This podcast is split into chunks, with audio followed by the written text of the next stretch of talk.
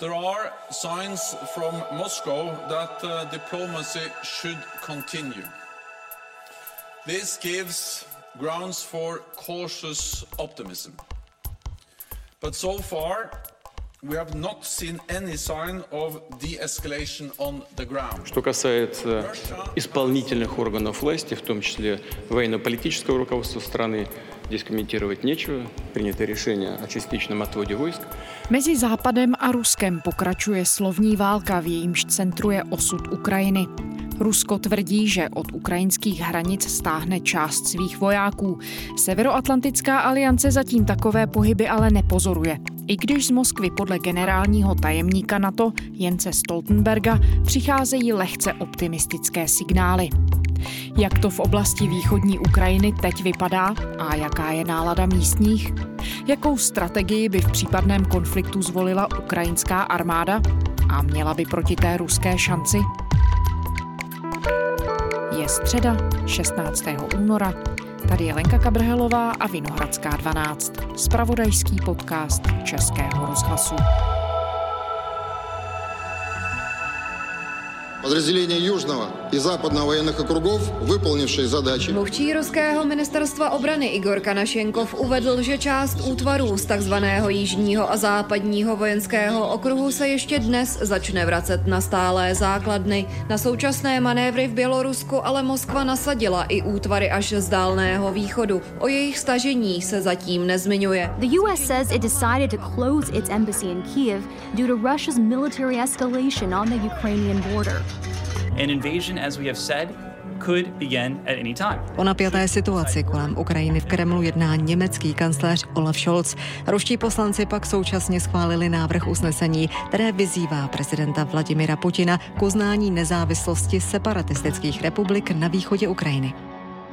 Ondřej Soukup, reportér Hospodářských novin. Ahoj Ondřej. Dobré ráno. Ondro, ty jsi teď vrátil z Ukrajiny. Byl jsi na východě země, ve městě Mariupol, byl jsi také v Kyjevě. Můžeš popsat, a začněme asi na tom východě, jaká tam je nálada, jaká tam je atmosféra, co jsi viděl, co jsi zreportoval?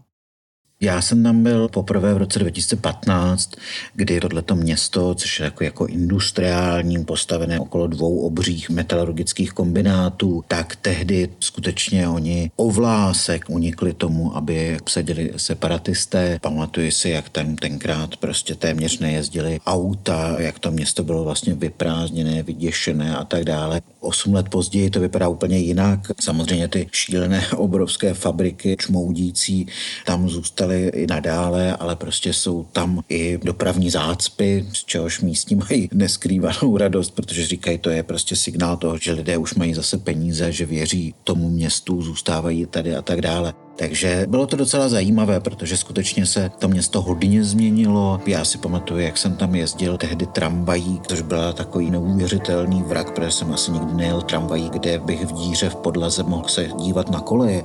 Tak dneska tam mají moderní trolejbusy, tramvaje, mimochodem i z Česka a tak dále. Takže to je prostě obrovský posun. A samozřejmě v tom městě bylo spousta novinářů zahraničních, kteří právě jako neustále hledali, jako kde je ta panika, kde jsou ti lidé, kteří mají zbalené kufry a tak dále. A všichni místní mi říkali, ale to je hezké, že jste si všimli, že je tady válka, ale my o ní víme 8 let. 2 lidé přišli v Donbasu za posledních 24 hodin o život navzdory nedávno vyhlášenému vánočnímu příměří.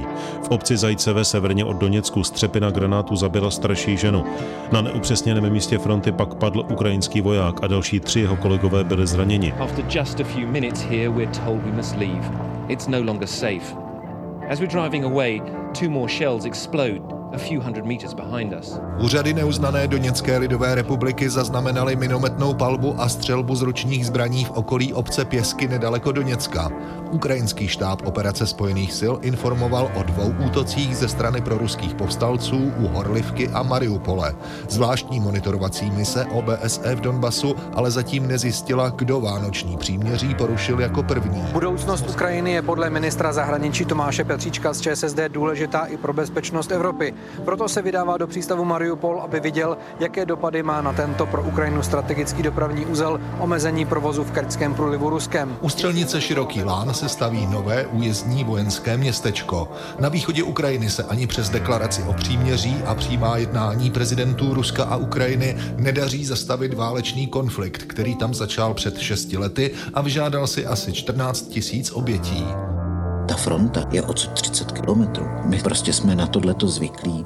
Vy si zvyknete taky, že to tak je. Jo? My samozřejmě máme plán B, C, D, víme, co budeme dělat, kam odvezeme děti, jak se postarat o své staré rodiče a tak dále. Ale tenhle plán my máme od roku 2015, takže pro nás je to vlastně úplně normální. Ondro, než se pustíme ještě detailněji do toho líčení, co si všechno tedy na místě viděl, můžeme ještě popsat, a ty už si to nakousnul, jak jsou ty síly tam rozložené geograficky z perspektivy právě třeba obyvatel Mariupolu, té východní Ukrajiny.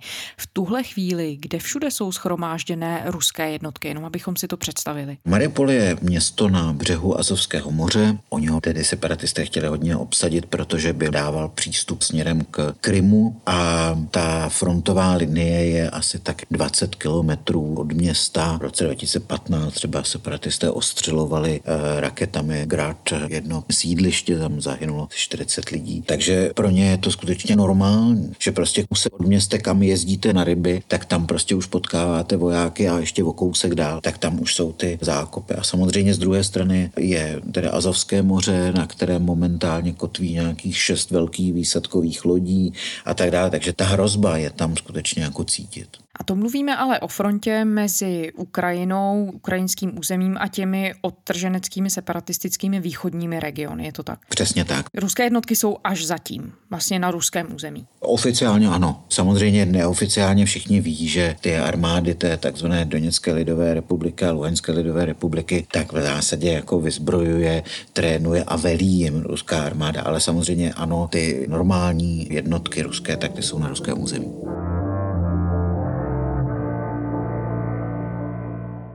No a teď k tomu, jak to tedy na místě vypadá a co ti lidé říkají. Tak jak zmiňuješ, všichni referují o tom, že už jsou v tom konfliktu 8 let, takže to pro ně není až tak velká novinka. My víme, že západní zpravodajské služby varovaly před bezprostřední hrozbou ruského útoku.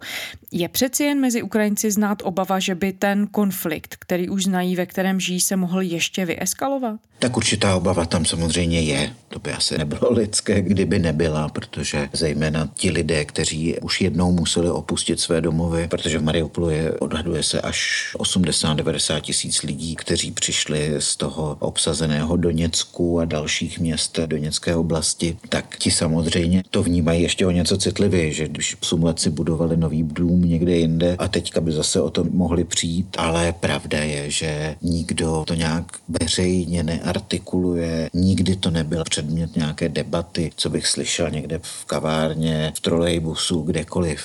Dá se to něčím vysvětlit, že je tu tak velký rozpor mezi tím, jaké informace přicházejí v samotné Ukrajině a jaké přicházejí zvenčí? Už když jsem přiletěl do Kyjeva, tak v Kyjevě se mě ptali, to byla nejčastější otázka, pro boha, co vy na tom západě tam blbnete? Vždyť my tady o žádné válce nic nevíme. A když jsem potom přijel do Mariupolu, tak tam mi říkali, hele, nevíte, co blázní v tom Kyjevě, oni se bojí nějaké války, jak je to možný. Takže je tam ta napětí nebo ten rozdíl v tom vnímání je veliký. Oni, včetně vysoce postavených lidí z současné vlády a tak dále, tak v neoficiálních rozhovorech vám řeknu, ale oni asi teda ty Američané mají nějaké informace, ale my je nemáme. A přitom, kdo by jiný to měl vědět než my. Stejně tak jako novináři. Já jsem potkal svého kolegu z ruské redakce BBC, který říkal, podívej, my jsme vlastně publikovali zprávu o tom, že ruská armáda dostala nějaké nové krevní konzervy pro vojenské nemocnice a tak dále. Ale my jsme to absolutně nedokázali ověřit a přitom jsme fakt na tom dělali více než týden. Nikde jsme takovou zmínku nezjistili a tu zprávu ale napsala dopisovatelka BBC z Ženevy. Tak já nevím, asi má nějaké jiné informace. Takže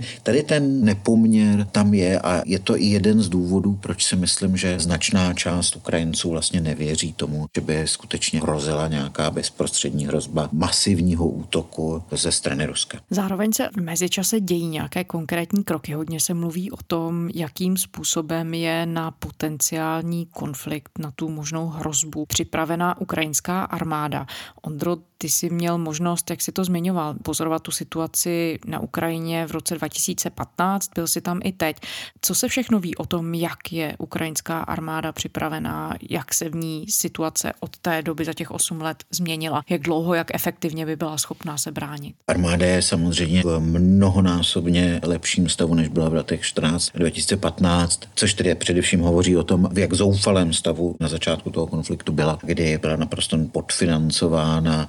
Ti lidé neměli základní vybavení, dobrovolníci sbírali peníze na nákup spacáků, teplých ponožek, potom prostě neprůstřelných vest a tak dále, protože tehdy to skutečně vojensky pár měsíců viselo opravdu na těch dobrovolnických praporech, protože ta armáda nebyla absolutně schopná bojovat a jakkoliv třeba odhodlání většinou nechybělo, tak já jsem se bavil tehdy s velitelem nějaké tankové roty a on říkal, že prostě když to začalo, tak zjistili, že z těch tanků, které měli uskladněné v rezervě, tak někdo a zjevně už před mnohými lety ukradl veškeré akumulátory, takže prostě ty stroje byly nepohyblivé. Dneska samozřejmě ta situace mnohem lepší, armáda je vybavená, je vysoce motivovaná, je zkušená, protože 8 let se prostě bojuje. My to tady příliš nevnímáme, ale tam každý měsíc zahyne několik vojáků. Ty přestřelky jsou víceméně každý týden a oni by byli schopni se bránit. Samozřejmě oni nemají téměř letectvo, protileteckou obranu, na moři by neměli proti ruskému námořnictvu šanci. Jejich taktika je, aspoň tak, jak mi to vysvětlovali, ale i co jsem viděl, jak budují nějaké takové opěrné body v týlu, tak je, že ty jednotky budou postupně ustupovat a současně ve městech zůstanou některé a spolu s těmi dobrovolníky z té teritoriální obrany, která teďka vznikla, tak vlastně budou hájit ta velká města a tím zpomalovat postup ruské armády, protože velká města, a teďka se bavíme o Mariupolu, který má 500 000 obyvatel, o Charkovu, který má 1,5 milionu, které jsou na cestě té možné ruské invazi, tak to by prostě trvalo týdny, ne-li měsíce, než by ty města byla dobyta s obrovskými ztrátami, jak na životech civilistů, tak vojáků. Takže oni se chystají k takovýmhle vyčerpávajícím bojům, aby to tu ruskou stranu bolelo co nejdéle a aby si tedy řekla, že to vlastně asi nemá cenu. Česko daruje Ukrajině přes 4 000 dělostřeleckých granátů za asi 37 milionů korun. Vláda dnes schválila návrh ministryně obrany Jany Černochové z ODS. Podle šéfa rezortu zahraničí Jana Lipavského z Pirátské strany chce Česko darem posílit obranyschopnost Ukrajiny. Reagujeme tím na žádost Ukrajiny o podporu v situaci, kdy Ruská federace zcela bezdůvodně pokračuje ve shromažďování své armády podél hranic Ukrajiny a na okupovaném Krymu. $200 million of assistance that we announced just recently. Дякую за вашу підтримку в нашій боротьбі за відстоювання нашого суверенітету та нашої незалежності. Наш ворог сильний, але ми знаємо, що наші партнери ще сильніші разом з нами і з нашим українським народом.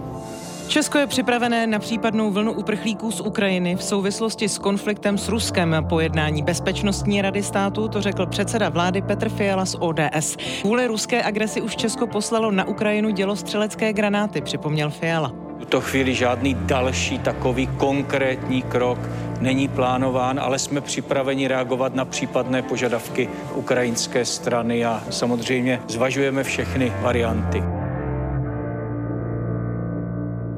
A tam, co se týče vybavenosti technické a zbraní, tam je situace v dnešní chvíli jiná. My víme, že ukrajinští představitelé a nakonec i ukrajinská veřejnost žádali svět, zahraniční partnery o podporu, o výbavu adekvátními zbraněmi. To všechno přišlo? Něco z toho přišlo. Tady se samozřejmě nebavíme o, o 4 000 nábojů do nějakých houfnic, které dodala česká strana. To by samozřejmě v tom konfliktu bylo pryč během týdne, maximálně 2. Ale co vlastně asi hodně změnilo tu vojenskou situaci, tak jsou přenosné protitankové komplexy, ať už jsou to ty americké javeliny nebo britské takové jednorázové raketky, které jsou určeny právě pro boj ve městech, tak to by asi výrazně zpomalilo postup těch ruských tankových jednotek, museli by se prostě dávat mnohem větší pozor. A samozřejmě jsou i vybaveni nějakou spojovací technikou, jsou oblečení, mají nějaké neprůstřelné vesty a tak dále, takže tohle to se asi hodně změnilo. A Ondro, změnilo se také něco v přístupu obyvatel? Je tam vidět nějaká změna za těch 8 let ve smyslu, zda je teď cítit mezi lidmi něco jako společné úsilí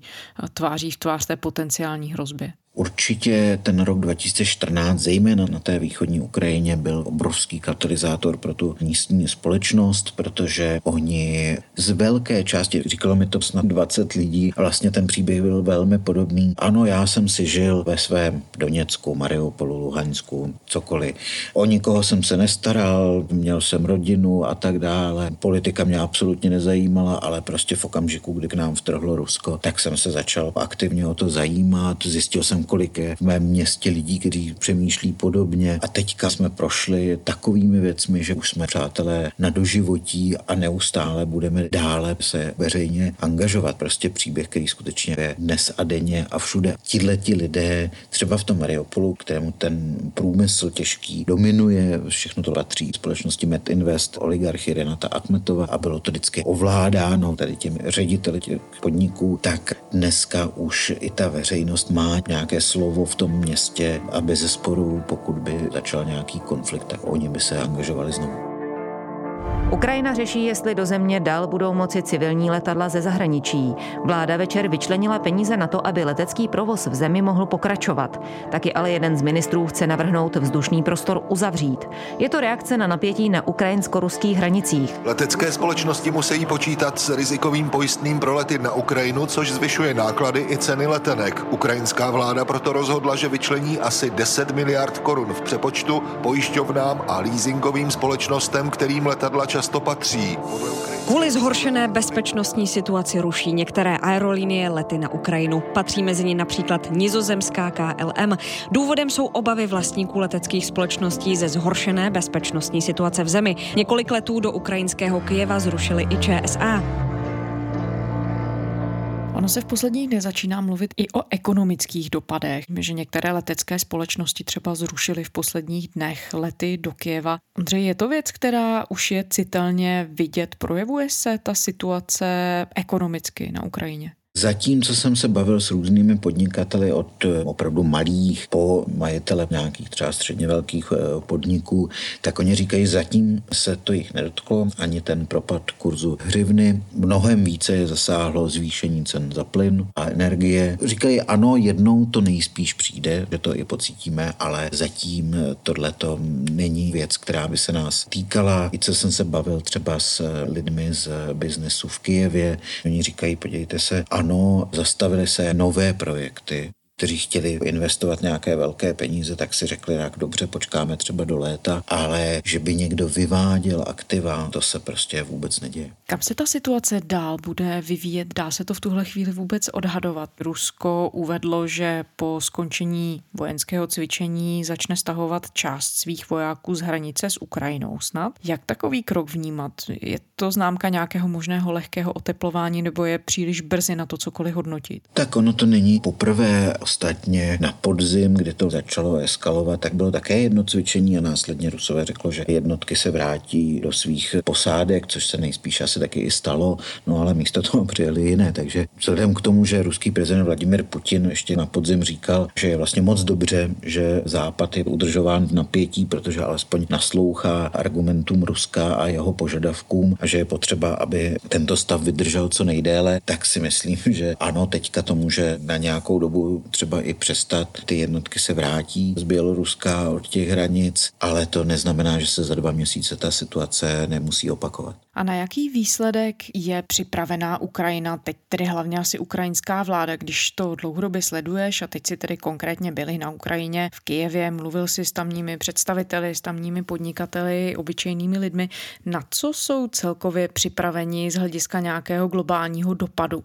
na to, v co ta situace může vyústit? To je samozřejmě hrozně obsáhlá otázka, asi 10 lidí by dalo 10 různých odpovědí, ale myslím si, že pro ně je to nějakým způsobem šance se sjednotit, posunout se nějakým způsobem. Samozřejmě pro prezidenta Zelenského tak to má nějaké svoje vnitropolitické dopady a tak dále, ale co bude dál, tak To těžko říct, protože ten míč rozhodně není na ukrajinské straně. Všechny takové ty řeči o tom, že by někdo chtěl zaútočit a vojensky dobít ty separatistické republiky, no tak to se všichni smáli, když jsem to jako nadhodil, jestli někdo takový vůbec existuje, protože oni se naprosto uvědomují, že vojensky brání Rusko ty separatistické republiky a proti ruské armádě ta ukrajinská nemá dlouhodobě šanci vydržet.